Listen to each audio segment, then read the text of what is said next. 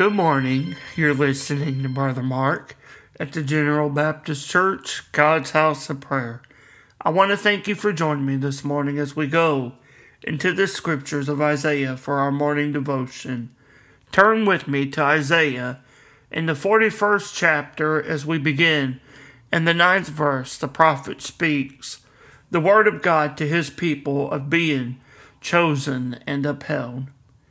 In Isaiah 41, in the ninth verse, he writes, Thou whom I have taken from the ends of the earth, and called thee from the chief men thereof, and said unto thee, Thou art my servant. I have chosen thee, and not cast thee away. Fear not, for I am with thee.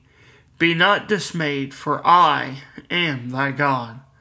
I will strengthen thee, yea, I will help thee.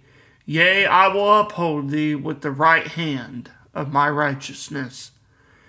As I mentioned just before, we read here in the writings of Isaiah as God speaks to his blessed people Israel. And it is in this text God tells Israel through the prophet how he has taken them from the ends of the earth. He has even called them from among the chiefest of men. God tells Israel how they are his chosen people indeed. His elect are from the ends of the earth, and he has called them to be his servants and to seek him. So, what does this mean to the people of God when God has called them from the ends of the earth and he has chosen them to be his servants, to be the bearers of his word? And this is the true meaning of God calling his people. God tells Israel through Isaiah how he has chosen them and not cast them away. After all they had done in rebellion against him, after all the transgression that they had committed, God still loved and still loves his people today. Neither will he toss them aside.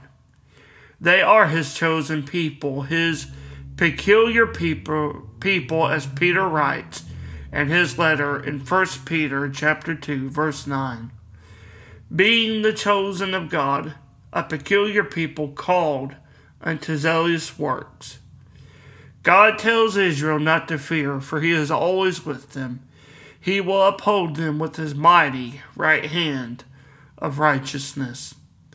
What a truly tremendous comfort this scripture holds for the people of God.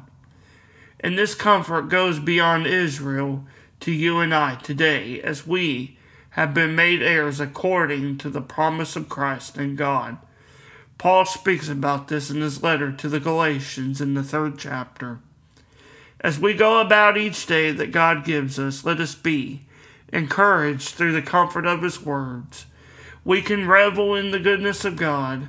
We, he will uphold us and strengthen us in the power of His Spirit, for we are His chosen and blessed people.